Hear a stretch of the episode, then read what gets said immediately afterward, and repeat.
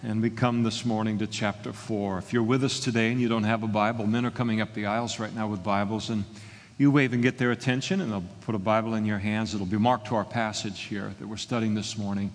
And if you don't own a Bible, please make that Bible a gift from the Lord to you today.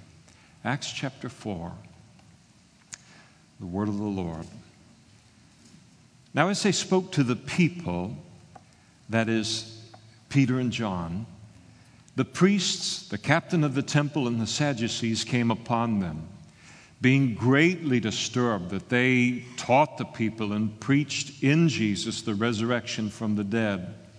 And they laid hands on them and put them in custody until the next day, for it was already evening. However, many of those who heard the word believed, and the number of the men came to be about 5,000.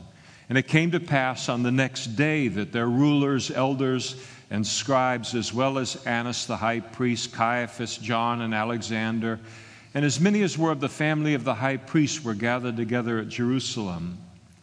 And when they had set them, that is, Peter and John and the formerly lame man, they had set them in their midst, they asked, By what power, but by, by, by, or by what name have you done this? And then Peter, filled with the Holy Spirit, said to them, rulers of the people and elders of Israel, if we this day are judged for a good deed done to a helpless man, by what means he has been made well, let it be known to you all and to all people of Israel that by the name of Jesus Christ of Nazareth, whom you crucified, whom God raised from the dead, by him this man stands here before you whole. And this is the stone which the builders rejected, which has become the chief cornerstone. And nor is there salvation in any other, nor uh, for there is no other name under heaven given among men by which we must be saved. Now, when they saw the boldness of Peter and John and perceived that they were uneducated and untrained men, they marveled and they realized that they had been with Jesus. And seeing the man who had been healed standing with him, they could say nothing against it. But when they had commanded them to go outside, aside out of the council, they conferred among themselves, saying, What shall we do to these men? For indeed that a notable miracle has been done through them is evident to all who dwell in Jerusalem, and we can't deny it. But so that it spreads no further among the people, let us severely threaten them that from now on they speak to no man in this name. And so they called them and they commanded them not to speak at all, nor to teach in the name of Jesus. But Peter and John answered and said to them, Whether it is right in the sight of God to listen to you more than to God, you judge. For we cannot but speak the things which we have seen and heard. And so when they had further threatened them, they let them go, finding no way of punishing them because of the people, since they all glorified God for what had been done for the man was over 40 years old on whom this miracle of healing had been performed. And being let go, they went to their own companions and reported all that the chief priests and elders had said to them. And so when they heard that, they raised their voice to God with one accord and said, Lord, you are God, who made heaven and earth and the sea and all that is in them, who by the mouth of your servant David have said, why did the nations rage and the people plot vain things? The kings of the earth took their stand, and the rulers were gathered together against the Lord and against his Christ. For truly against your holy servant Jesus, whom you anointed, both Herod and Pontius Pilate, with the Gentiles and the people of Israel, were gathered together to do whatever your hand and your purpose determined before to be done. Now, Lord, look on their threats and grant to your servants that with all boldness they may speak your word by stretching out your hand to heal, and that signs and wonders may be done through the name of your holy servant Jesus. And when they had prayed, the place where they were assembled together was shaken, and they were all filled with the Holy Spirit, and they spoke the word of God with boldness. Let's pray together now. Thank you, Father, for your word. Thank you for its uniqueness, not only in human history, but unique, Lord, in this hour of human history. We have heard so many things spoken, so many things read, and all in this last week. And, and all of it coming into our heart, our mind, our soul, our strength. Words, words, words all around us all the time. And all of them saying essentially the same thing, Lord.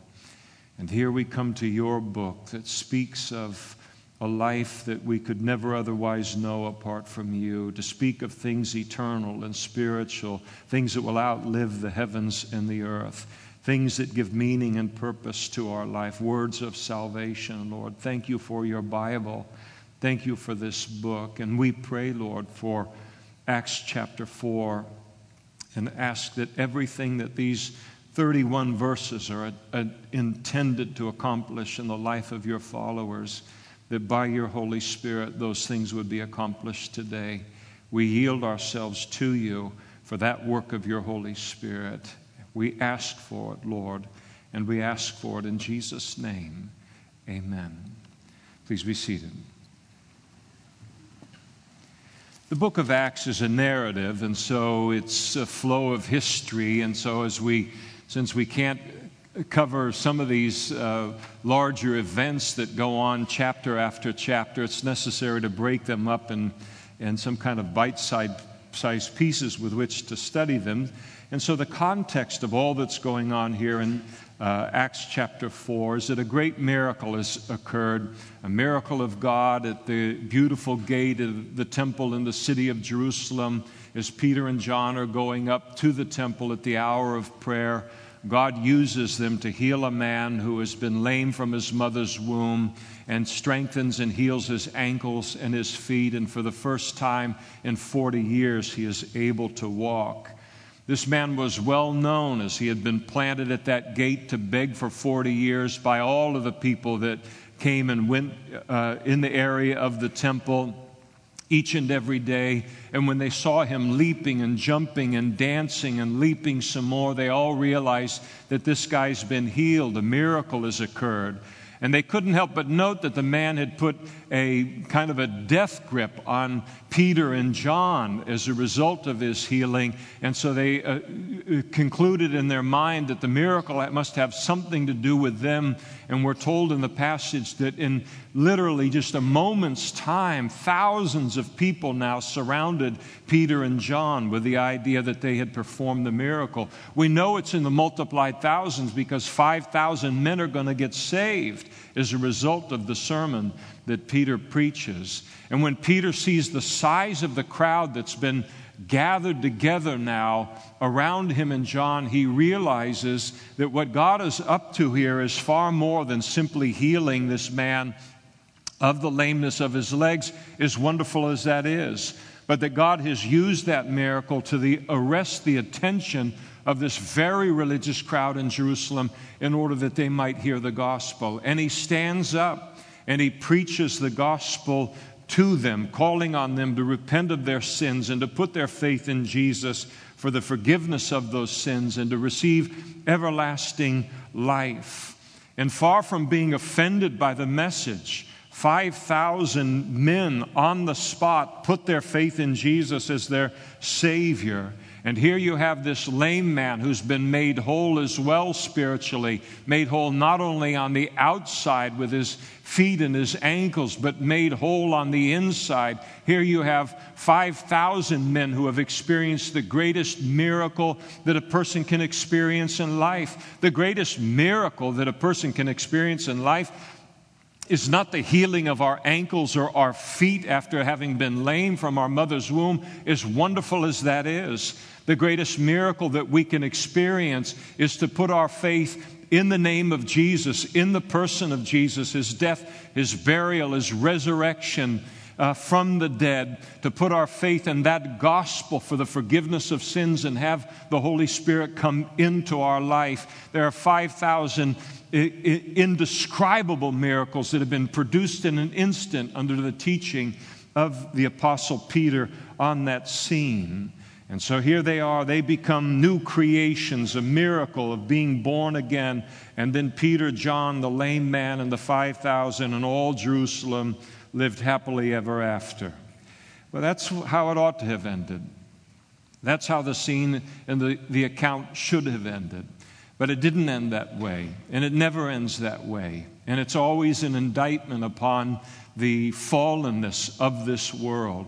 That so much good, so much virtue, so much God, so much wonder and miraculous involvement of God would provoke opposition in the heart of anyone, let alone so often the whole world against the message of Christ and against his doings, speaks to the fact that this world that we live in is upside down and far away from God.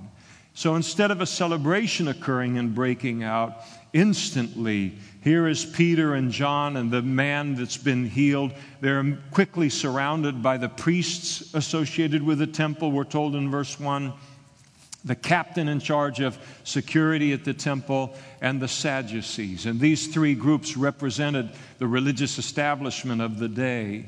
And they, the reaction of this uh, Trinity, so to speak, to the very effective preaching of Peter, we're told in verse 2, is that they were greatly disturbed.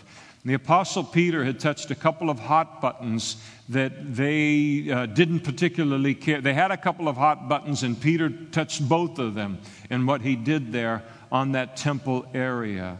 First of all, they didn't like unapproved people unpre approved people speaking spontaneously in the area of the temple. And then, second, they didn't like people talking about resurrection because the Sadducees didn't believe in resurrection. We'll talk more about that another time. And so they laid hands on the apostles.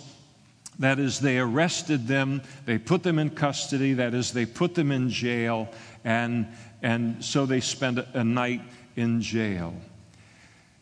If we obey God and we live for God and we obey God's call upon our lives, the Bible from one end to the other teaches that persecution and opposition will come. It always comes.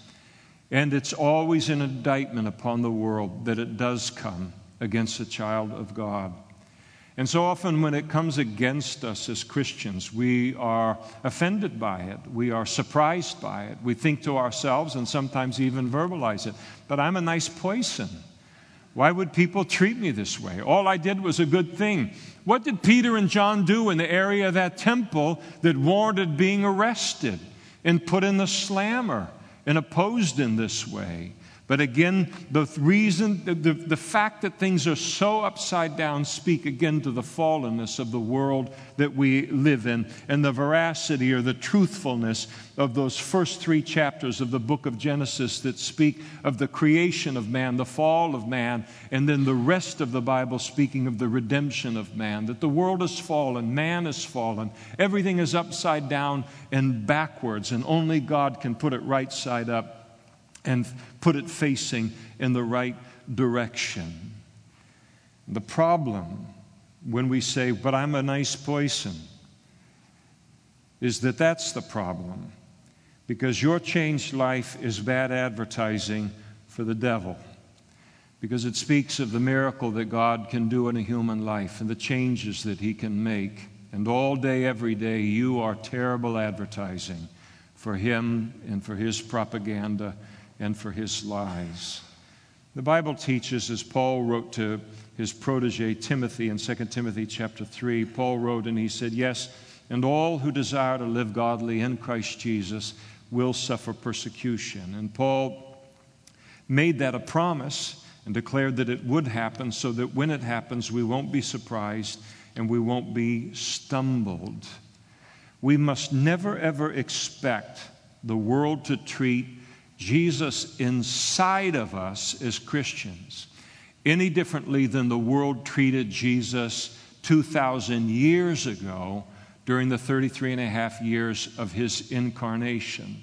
And 2,000 years ago, they opposed him, they persecuted him, they blasphemed him, they shamed him, and ultimately they crucified him, though he was perfection in every way. And when we become Christians and we are forgiven of our sins and we're given everlasting life and we're received into God's family and we're made a part of the body of Christ, all of those things happen with this spiritual birth that we receive. But we also then become an active part of a very great spiritual warfare that will go on until the end of the age when all of this around us gives way to a new heaven and a new earth. I could wish that I would be able to tell you that once you become a Christian, everything becomes easy and effortless, and that it's a life that is absolutely peaceful and carefree, and that it's lived in a bubble. But it isn't, and you know that it isn't. It's the greatest life a person can live, but it's also to be enlisted into a very real spiritual warfare between the kingdom of God and the kingdom of darkness. And both of those kingdoms are real. Between the kingdom of God and between the kingdom of the devil. And that war is waged over the souls of human beings. There are only two things in this world that are going to outlive the heavens and the earth. And one of them is that Bible that is on your lap right now. Heaven and earth is going to pass away, Jesus said. My word shall never pass away. The only other thing in this world that is eternal and will outlive the heavens and the earth are the souls of every man, woman, and child that lives in this world. The great war that goes on between heaven and hell, between God and the devil, is not over power. It isn't over wealth. It isn't over money. It isn't over the material things of life. Neither side cares ultimately and finally about those things. That's just the prop, that's just the setting for the, the great battle that is going on. What the battle is, is a battle for the salvation the eternal destiny of every single human being. And where God wants to take human beings in eternity is a very different place from where the devil wants to take people into eternity. That is the fight, that is the warfare for the souls of man. Paul wrote in Ephesians chapter 6, and he said, Finally, my brethren, be strong in the Lord and in the power of his might. Put on the whole armor of God that you may be able to stand against the wiles of the devil. For we do not wrestle against flesh and blood, but against principalities, against powers, against the rulers of the darkness of this age, against spiritual hosts of wickedness in the heavenly places. And that's a real battle that each and every one of us are engaged in on a daily basis. In the first three chapters of the book of Acts, it's been nothing but uninterrupted progress. And we would almost get the idea there's no need to read chapter four and the rest of the way. All you need to do as a Christian is stand up and preach the gospel, and thousands, thousands of people get saved. But, and now, lest we begin to think that everyone's going to always be excited or always going to be grateful for our service to the Lord, we now come in chapter 4 to the use of persecution and intimidation in an attempt to silence the disciples. And all of this is exactly as Jesus declared that it would be. And he warned in John chapter 15 if the world hates you, you know that it hated me before it hated you. If you were of the world, the world would love its own.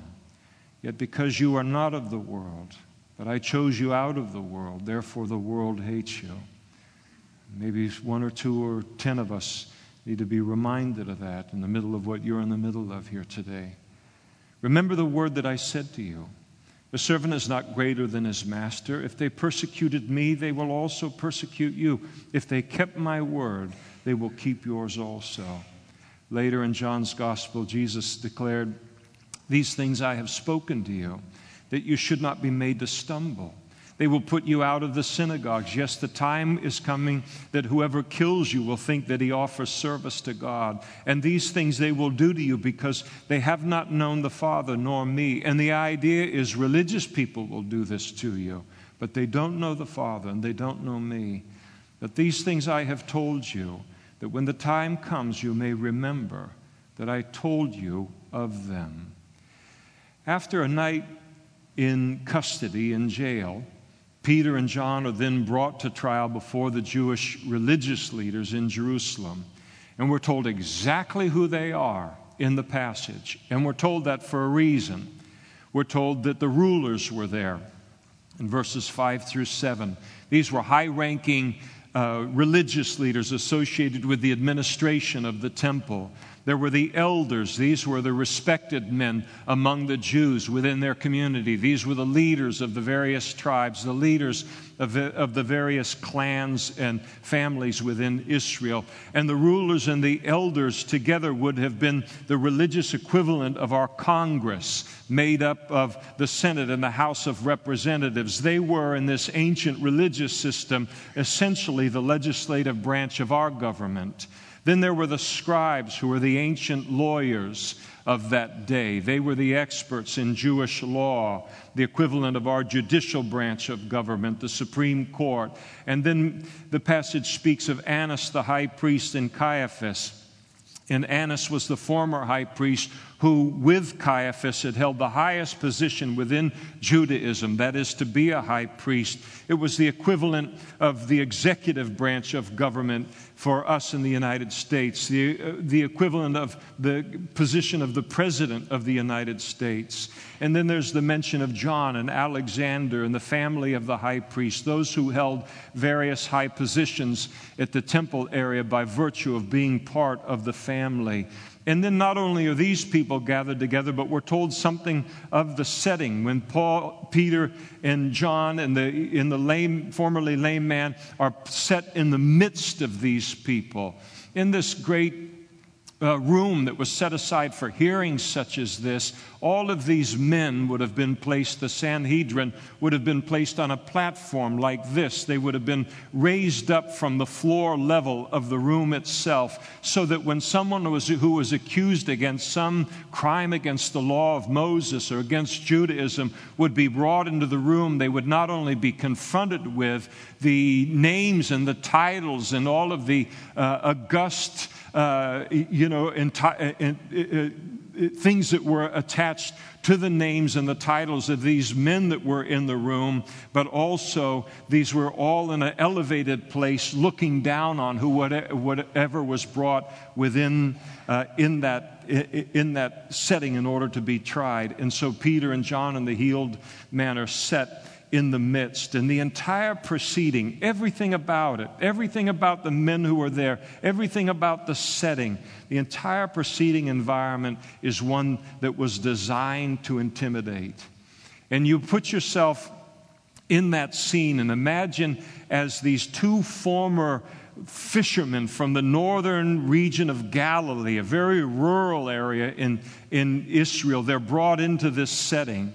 And I think perhaps the physical equivalent in the minds of, of these high officials would be in our day of bringing a wheat farmer from the state of Kansas before the President of the United States and the Vice President, not only in who they are in and of themselves, but in all the power of the office. And then to set them in the building of Congress, and not only to be there before the President and before the Vice President, but also before all of the members of Congress, the Senate, the House of Representatives, the members of the Supreme Court, and here they are, this Kansas farmer brought before all of this power, all of this title, and the intimidation of the environment. And this entire scene of intimidation has been arranged for a very, very specific purpose, not for justice, but with a very, very specific goal that is spoken of repeatedly over and over and over again in the passage. And it is the goal of silencing the disciples from ever speaking again in Jerusalem concerning Jesus, concerning his life, concerning his death, concerning his resurrection, concerning the gospel and God's offer of forgiveness and salvation to mankind through faith in Jesus. And the question that was posed to Peter and John in verse 7 by this group is not an honest question that they extend to them. And when they had set them in their midst, you see, they asked, By what power or by what name have you done this? These religious leaders haven't called this great assembly together, all of these powerful men together, in order to learn more about Jesus or to give his claims a fair hearing any more than these same men gave Jesus a fair hear- hearing months earlier when he was brought before them early in the morning into that same room before that same audience and condemned a innocent man, the very Son of God, to death on the morning of his crucifixion. And believe me, these two apostles, as they stand in that room before these men, know full well what happened to their Savior just months earlier when he stood to be tried before them. All of this is weighing on them. They pose the question in the hopes that on the basis of Deuteronomy chapter 13 that Peter and John would give the credit for the miracle to someone other than Jehovah, someone other than the God of the Bible, and thus allow them to condemn Peter and John to death. For in Deuteronomy chapter 13, it declared that when a miracle occurred within the midst of God's people, that they were never to believe that that miracle was necessarily from God, but they were to investigate the miracle, to number one, determine who, the person who uh, was used to perform the miracle, they would ask him, In the name of what God did you perform that miracle? And if it was in the name of any other God than the God of the Bible, then they recognize that this isn't a miracle from God, but this is an attempt of the demonic realm or the attempt of, of some kind of a lying religion to pull people away from the worship of the true and the living God into something false. And so they asked, Who would you do the miracle on? Who did you, who performed that miracle? Who, on the name of, on behalf of what name? And then they would listen to the person who performed the miracle and they would listen to the teaching that they would then. People would perform a miracle if they did. They would then deliver a message or they would explain the source of the miracle. And then the religious leaders would be very careful to listen to who was given credit or glory for the miracle. And if it was anyone other than the Lord, then that person was to be condemned to death because it was an attempt to pull God's people away from the worship of God into the worship of idols. And so, this is the purpose here. They don't care about Jesus, they don't care about these men. They hope they're going to say something that will allow them to put them to death in the same way that they put their Savior to death, to give credit to someone or something other than the God of the Bible. A miracle's been done. Now, who do you point us to as a result? Who will get the glory? And Peter, he knows an open door when he sees one, doesn't he? And he viewed that question as an open door and he began to preach Jesus to them in verses 8 through 12. And the whole scene is really very, very serious, but it's very, very humorous in a providential way. Peter could not. If for a million dollars, for $25 million, for $100 million, if he pulled every favor and every string that he had and every favor that anyone owed to him, he could have never, in his power or in his wisdom or in his authority or influence, ever brought that congregation of people together into that room. And God has done it for him by getting, performing the miracle through him and getting him arrested. And so he recognizes this is what God has done. And filled with the Holy Spirit, verse 10, he declared that the man was healed in the name of Jesus Christ of Nazareth, whom God, the God of the Bible, had raised from the dead. And he passes the test instantly of the scriptures. And in one sentence, verse 10, he preached the death, burial, and the resurrection of Jesus. And then in verse 11, he then declared that their rejection of Jesus as the promised Messiah had been foretold by their own scriptures, and he becomes bolder still in verse 12 when he called upon them to put their faith in Jesus themselves for salvation. You can't cram more Jesus into three sentences than Peter did as he stood before that group of religious leaders. The reaction of the religious leaders in verses 13 through 18 they couldn't deny the miracle. They wanted to because the man who had been healed was present as well. And they couldn't, couldn't deny Peter's explanation for the miracle. And so they sent Peter and John and the lame man out of the room so they could privately deal with this dilemma that they're dealing with. And they concluded there's no sense in trying to deny the miracle. The best that we can hope for is to stop this kind of thing from ever happening again by demanding that they cease to speak in the name of Jesus and that we demand that they do that under the threat of very serious punishment, the threat of beating. And so this was communicated to Peter and John in verse 18, and the response of Peter and John is recorded in verses 19 and 20 when they refused to because the command that was being given to them by man, powerful man, religious man, indeed, but it ran contrary to what God, to what Jesus had called them to do in the Great Commission. And so they respectfully declined. And after further threatening, verse 21, they released Peter and John. Their trial hadn't produced anything, any reason for punishing them. And in addition, they were up against the popular opinion of, of the people within the city. The whole city was talking about the miracle, and they realized that it was the, uh, the miracle had been done by God, and the effect of the miracle had the whole city of Jerusalem glorifying God for the miracle, again, passing the Deuteronomy chapter 13 uh, test. And upon their release, verse 23, Peter and John made a beeline to their fellow Christians somewhere within the city and they reported to them all of the things that had happened to them. Their friends had doubtless heard about the miracle of the man being healed, the preaching of Peter there, the 5,000 getting saved, but at that point they lost any contact with uh, any information with what has happened to them and what happened there early in the morning. And this is all reported to them the threats and the intimidation of the religious leaders as Peter uh, reports it to his Christian friends there. And their immediate response in verses 24 through 30 was prayer and essentially asking God to give them a boldness to speak Jesus' name and to speak the Word of God.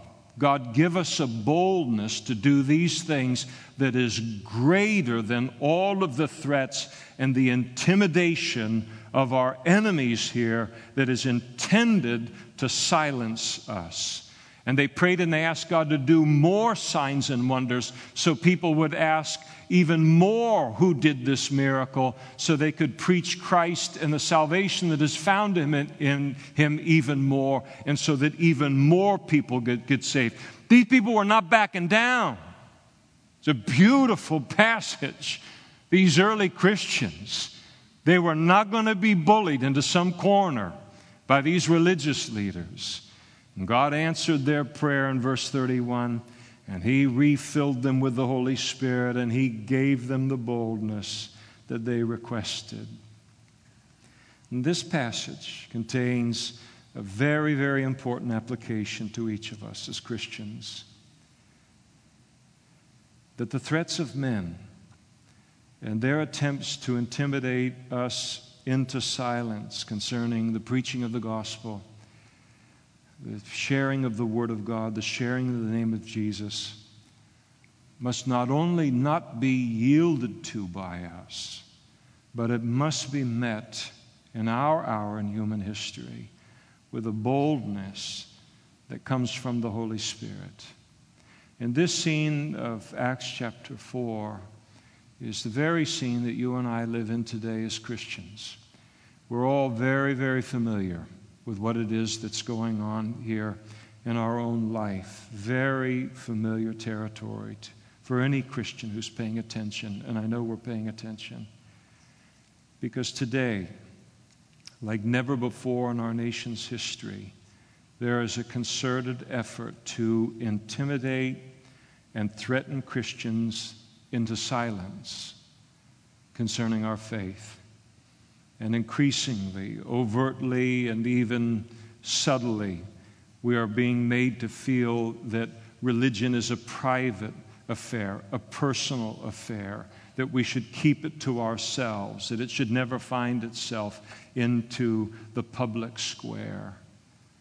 And the relatively recent reinterpretation of the separation between church and state, going from a proper understanding of the church being protected from the state to the state being protected from the church, has created a world of problems in the last few decades for Christians who are serious about their faith. And it's only getting worse the more time goes on. And it has really emboldened those who hate or are threatened by Christianity and its teachings in their effort to restrict and to silence us. And we see it all of the time.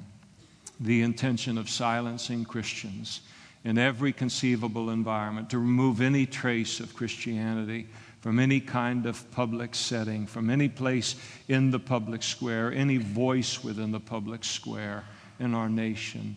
And we're headed, got Christmas coming right around the corner. And so it will bring its new series now of stories of new places that nativity scenes can't be placed and crosses can't be placed. And the Ten Commandments have to be yanked out of new buildings now uh, associated with law and order. And Christmas carols that can't be sung in environments they've been sung in for 200 years. And on and on we go, all of it being removed from the public square, all of it a concerted uh, effort to silence Christians and to silence Christianity.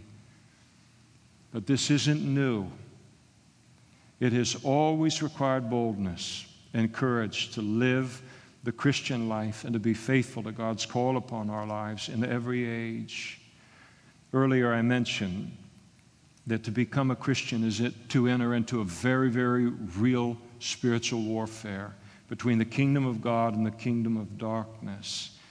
And we're given an early glimpse at this battle here in this chapter of how that battle was beginning to form and uh, what sides, what was the focus of attention by both sides, by both kingdoms as it relates to this battle and this warfare. And you look at this battle, or in the early church here, and it's just been going on now for 2,000 years. But here in this early glimpse of things, in this battle between light and darkness that's going on in chapter 4 here, and we ask ourselves, what is the focus of this battle? In every fight, there's a focus. If it's a fist fight, then the focus is on the fist. If it's a knife fight, then the focus is on the knife. The focus is always on the issue that both sides recognize that this battle will turn on that thing. And whatever that thing is becomes the focus within the battle. And what is the focus of this battle? What is the knife? What is the weapon? Everyone is focused on in this battle in Acts chapter 14, in uh, Acts chapter 4. And it's the Word of God, including the gospel and the name and the teaching and the message of Jesus. And you notice the focus of the religious leaders there in verse 18. The thing they wanted to come away with in all of this, they called them, they commanded them not to speak. And that word speak is repeated throughout the passage. Not to speak at all, nor teach in the name of Jesus.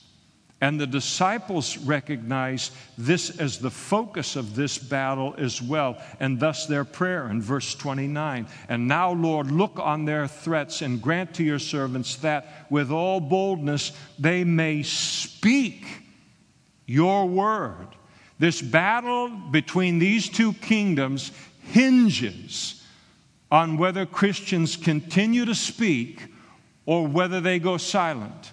And both sides within the battle recognize it hinges on that the speaking, the continued articulation and sharing of the Word of God and the name of Jesus.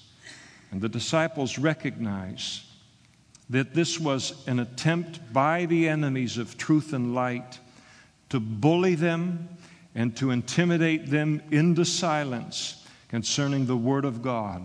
And what Christian alive in the United States of America that's filled with the Holy Spirit does not recognize the attempt that is being made to bully us and to intimidate us into silence? That the real threat, that is the real threat to the kingdom of darkness, the Word of God, that is the weapon that Satan has no answer for the gospel, the name of Jesus, the word of God, the message of the resurrection, all of these things. He cannot fight against those things with any success.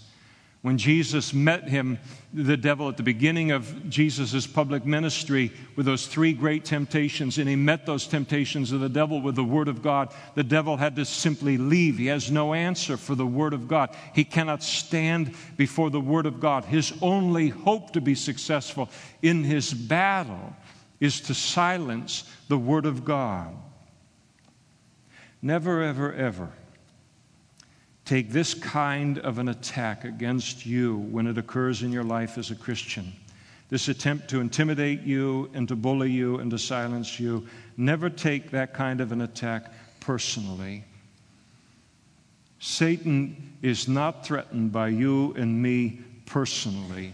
What we are and what we aren't apart from God. He could wipe us out in a second if we weren't protected by God. What makes you and I dangerous is the message that we carry and the message that we speak. It is the Word of God. And if we begin to take Satan's attacks and the spiritual warfare that he metes out against us, if we begin to take that personally, then that's going to lead us into all kinds of wrong decisions and all kinds of trouble. It isn't about us. It is about the message that we carry. It is about the Word of God and the power of the Word of God to save and to perform the greatest miracle that anyone can experience in life. A miracle that people's eternities and their eternal destinies hang in the balance related to that. When Nehemiah was rebuilding the wall of Jerusalem, their, their enemy, his enemies came against him with a whole series of temptations to trying to get him stop building the wall. And those attacks of the enemy are representative of uh, devices that the devil uses against us in the work that God has called us to do as his people. And one of the devices that the enemy used in order to try and distract uh, Nehemiah from his work was to begin to make personal ac- accusations against him. Began to, they began to spread lies about him. They tried to make it personal now. And Nehemiah didn't fall for it. Nehemiah chapter 6, verse 8, he then uh, declares, I then sent to him. No such things as you say are being done, but you invent them in your own heart. And Nehemiah very significantly recognized that they were trying to distract him from finishing the work that God had called him to do. The work is everything, the word is everything. The church is the pillar of truth, the foundation of truth. The work is everything, not us, not who we are. We will come and go. God loves us. We will one day be in eternity. But here, the work is the important thing. And the work that God has called us to as Christians is even more significant than what He called Nehemiah to, and that is the preaching the speaking out, the articulating of the gospel, the death, the burial, the resurrection of Jesus Christ, the three greatest events in human history, and the salvation that is found in Him. I wonder if one day we might see it. I don't know. I don't think we'll see it this side of heaven unless God gives you a vision or a dream of it.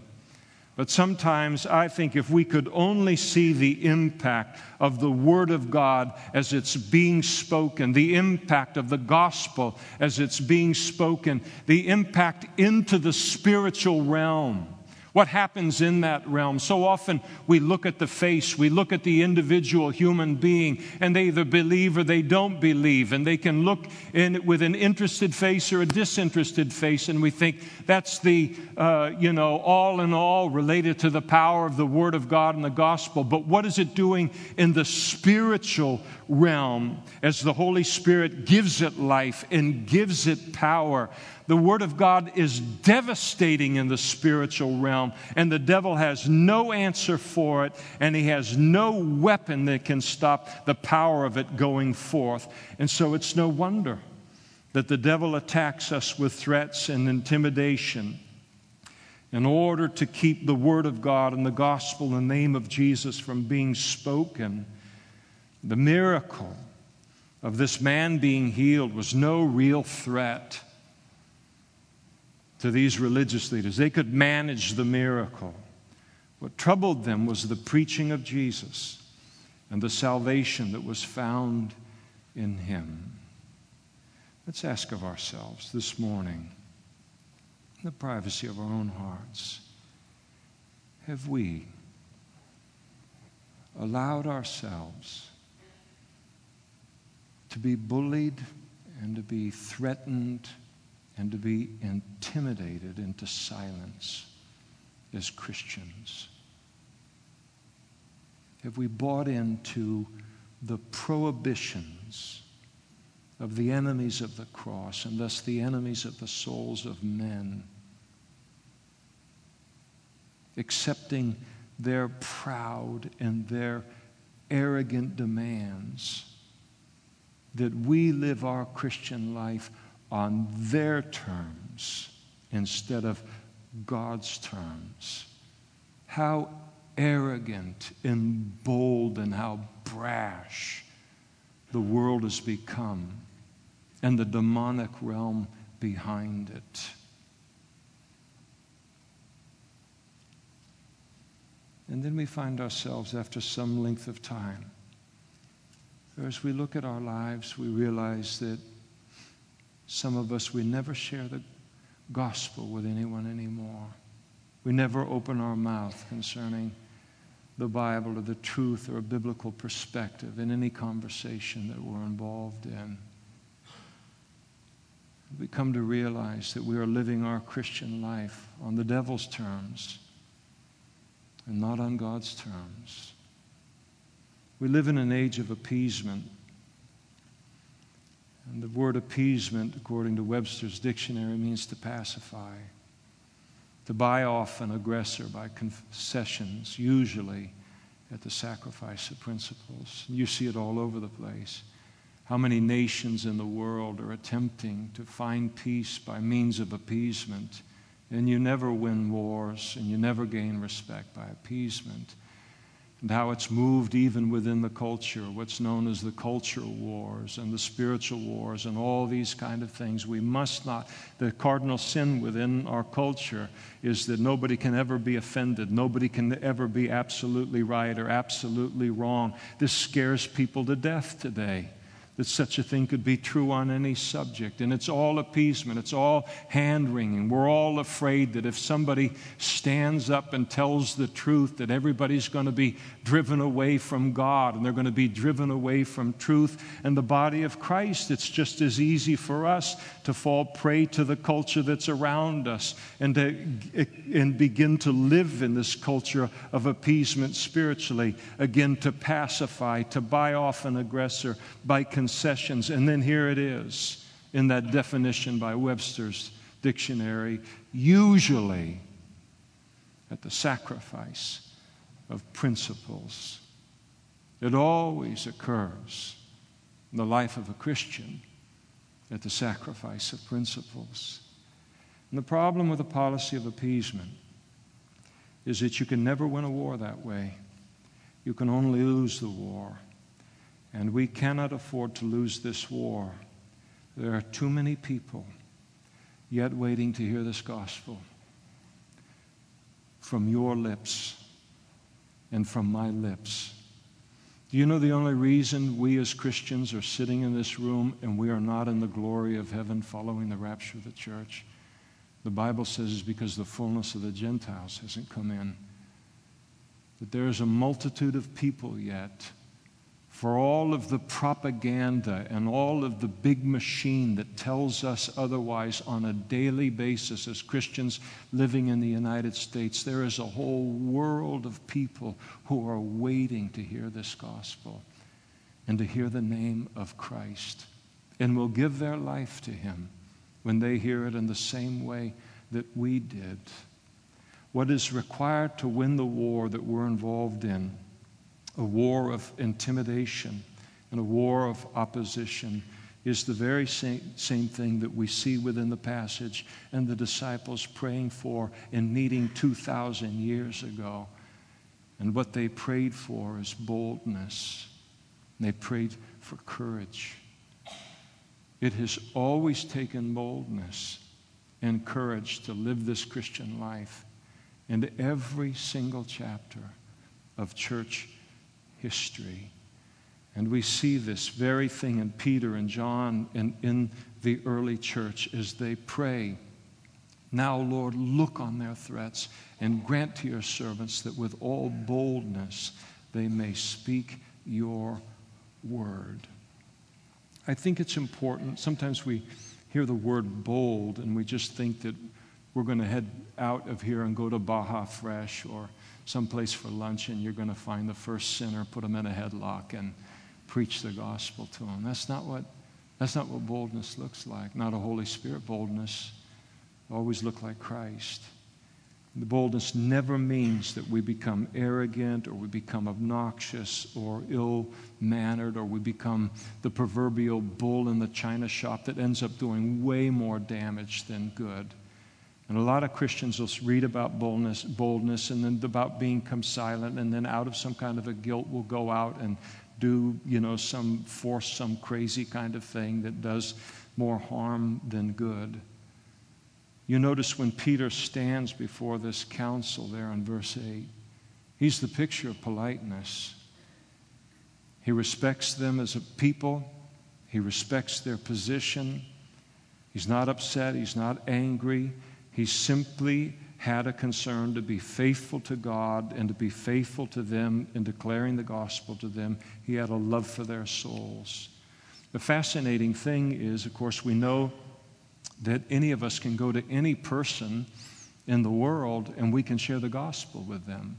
And in fact, we're called to do that. People can't be saved until they hear the gospel. But most of the time, we don't even need to huff and puff and blow the house down in order to do it. You look at Peter's two sermons that he preaches here already in the book of Acts, one on the day of Pentecost, 3,000 saved. Here, the sermon that he preaches associated with the man that's been healed and 5,000 more saved. And he doesn't huff and puff and do anything related to that. All he does in both of those particular scenes in Acts chapter 2 and Acts chapter 3, 3 is he just shared to correct wrong conclusions that people were coming to about God. On the day of Pentecost, they had come to the conclusion these people are full of new wine. In the sermon that, in the healing of the man, man that had been lame, they had come to the conclusion that he was healed out of their own power and righteousness. I tell you, and I know that you believe it too, we, but it's good to hear. A Christian can stay busy sharing the Lord all of our lives by simply correcting the misconceptions that people voice about God and stepping into the conversation and engaging in the conversation. In both of these situations, both these sermons, in Acts 2 and 3, Peter preached or he shared to answer the legitimate questions that people had about God and the things of God. On the day of Pentecost, they asked, What could these things mean? That was a good question. In the sermon and the healing of the lame man, they were filled with wonder and amazement at what had happened here. They all ran into the scene, and this question is going on in their mind What has happened to this formerly lame man? What's the source of the healing and the change? And Peter just simply, he knows that that's what's going on inside of them, and he steps forward and he shares with them Jesus, who was the cause of what was going on here. And a Christian can stay busy sharing about the Lord all of our lives by simply correcting the misconceptions that people voice about God. People say that I think that God is this, or I think that, you know, there are many ways to heaven, or I think that all you have to do is be good, and all of these things that people uh, say. And then when they say them, there's that moment as they're said, and all of us know what it is to hear it, and we say to ourselves, Am I going to engage in that or not? Am I just going to let that comment go? I recognize it as an open door from God to begin a conversation about God to them, but do I want to be bothered right now? Do I need the aggravation? And am I going to choose silence here, or am I going to enter into that conversation?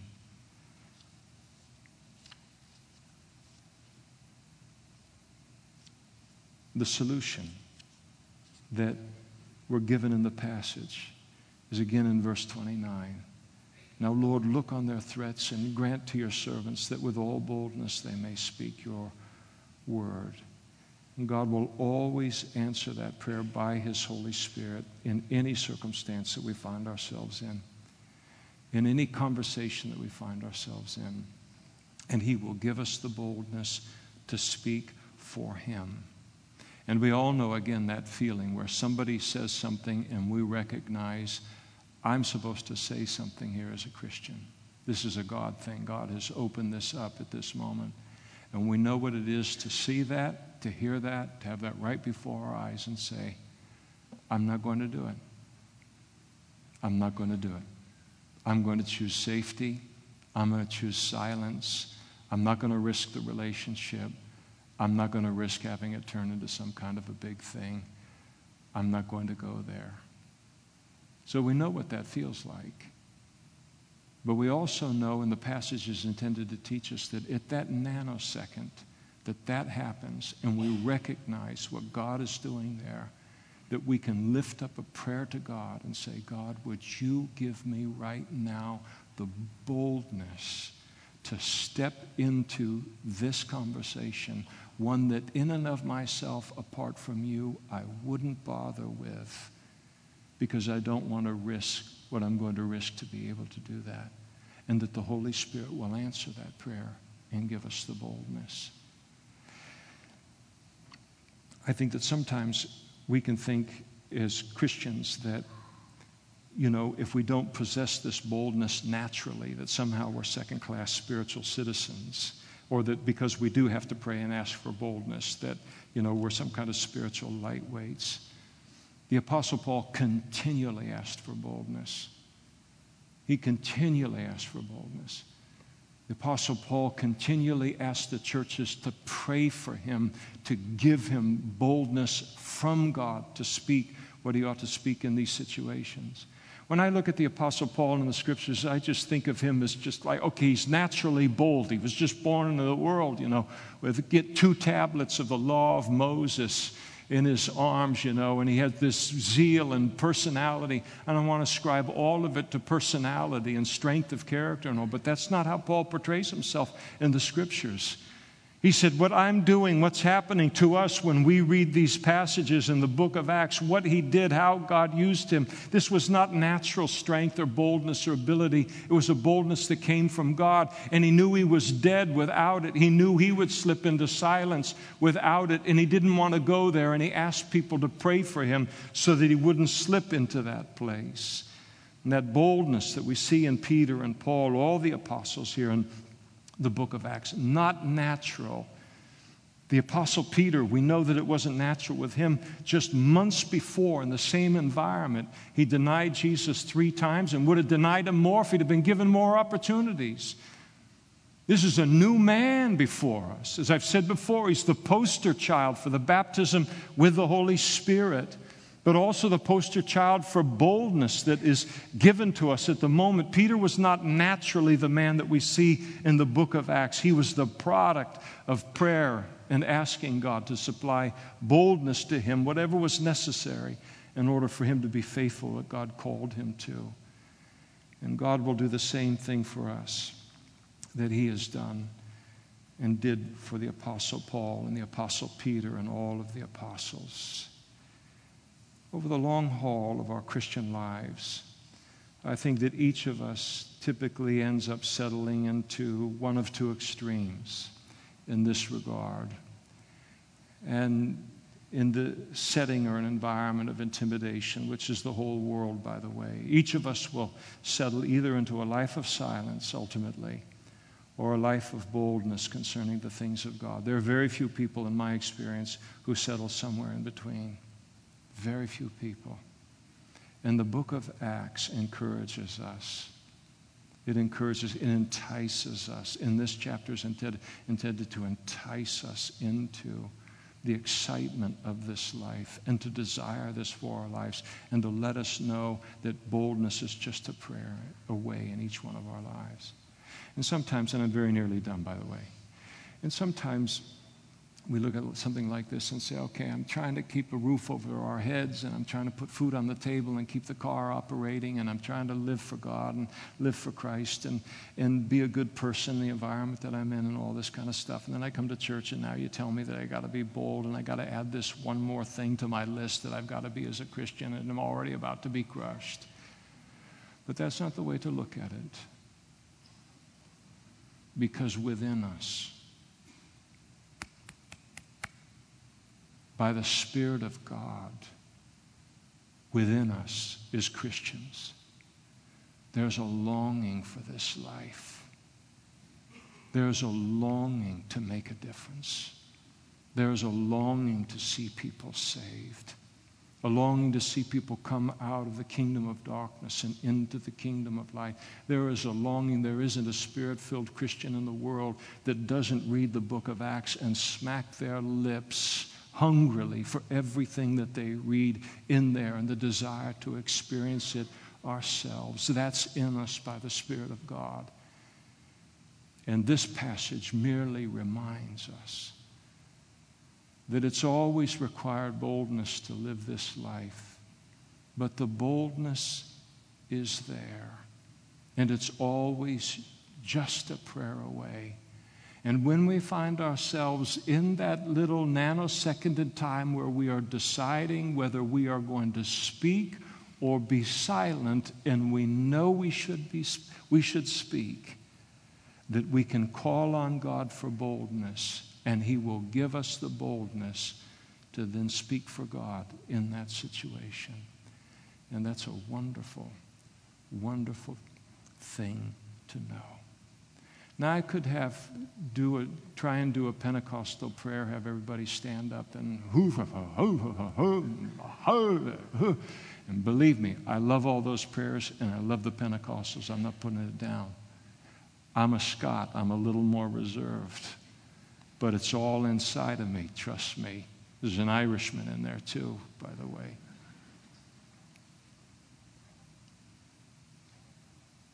But we could close the service with a big pump up, and there'd be nothing wrong with that. But this passage and the truth of this passage, and the testing of it, and the experiencing of it, and making it something that characterizes our life is not going to happen in this room necessarily, but it will happen tomorrow when you're at Costco or you're here or you're there or what, and somebody says something, it opens up, and you know this is where, and I need to, and boom, I know how to do that. God, give me the boldness and the words now to share your love and your truth here. And that's where this passage is going to get tested and brought to a fruitful place within our lives. This is way beyond emotion and way beyond having an exciting Sunday morning service, as wonderful as that might be. I don't know where you go to find that, but anyway. But this is something that's intended to become a reality, a daily reality within our lives. This world is trying to bully us and intimidate us into silence. And it is the kingdom of darkness that is behind all of it. And we must not accept or allow them to define what our Christianity is and what it will be in our lives. The Holy Spirit is to define that, and the Word of God is to define that. And God gives us the boldness to live that kind of life. Let's stand together and we'll pray.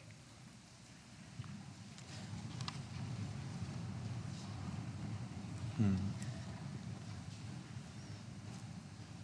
And now, Lord, we pray that in the name of Jesus that you would confirm this your word with accompanying signs and wonders in our life. And we pray, Lord, that to whatever degree we have allowed family members and friends and whoever else in this world to define and to set the perimeters of our Christian life that has taken us into a place that looks nothing like the Christianity of the Bible, that you would just break that stronghold, break these definitions that we've accepted, Lord. We will not allow the world or the devil to put us in our place. and to define these things for us when Jesus paid the price that He paid in order to allow us to live an extraordinary life, not only on our own behalf, but on the behalf of others. And we pray for a miracle of your Holy Spirit in each one of our lives that we will not accept the Christianity that the world says it will only accept from us. But Lord, we pray that you take us by the hand in a deeper measure into the fullness of the Christianity of this Bible in your book. And we pray, Lord, that in the coming hours and days and weeks and months as we await your return, that at that little moment in time that all of us recognize where we are tempted to go silent, but to know we should be bold, that you would remind us to pray for that boldness and then to step into that opportunity that you have given us for your glory, Lord. We pray that that work of your Holy Spirit and that dynamic of the Christian life would be the product of our time in your word this morning. And we ask it in Jesus' name. Amen.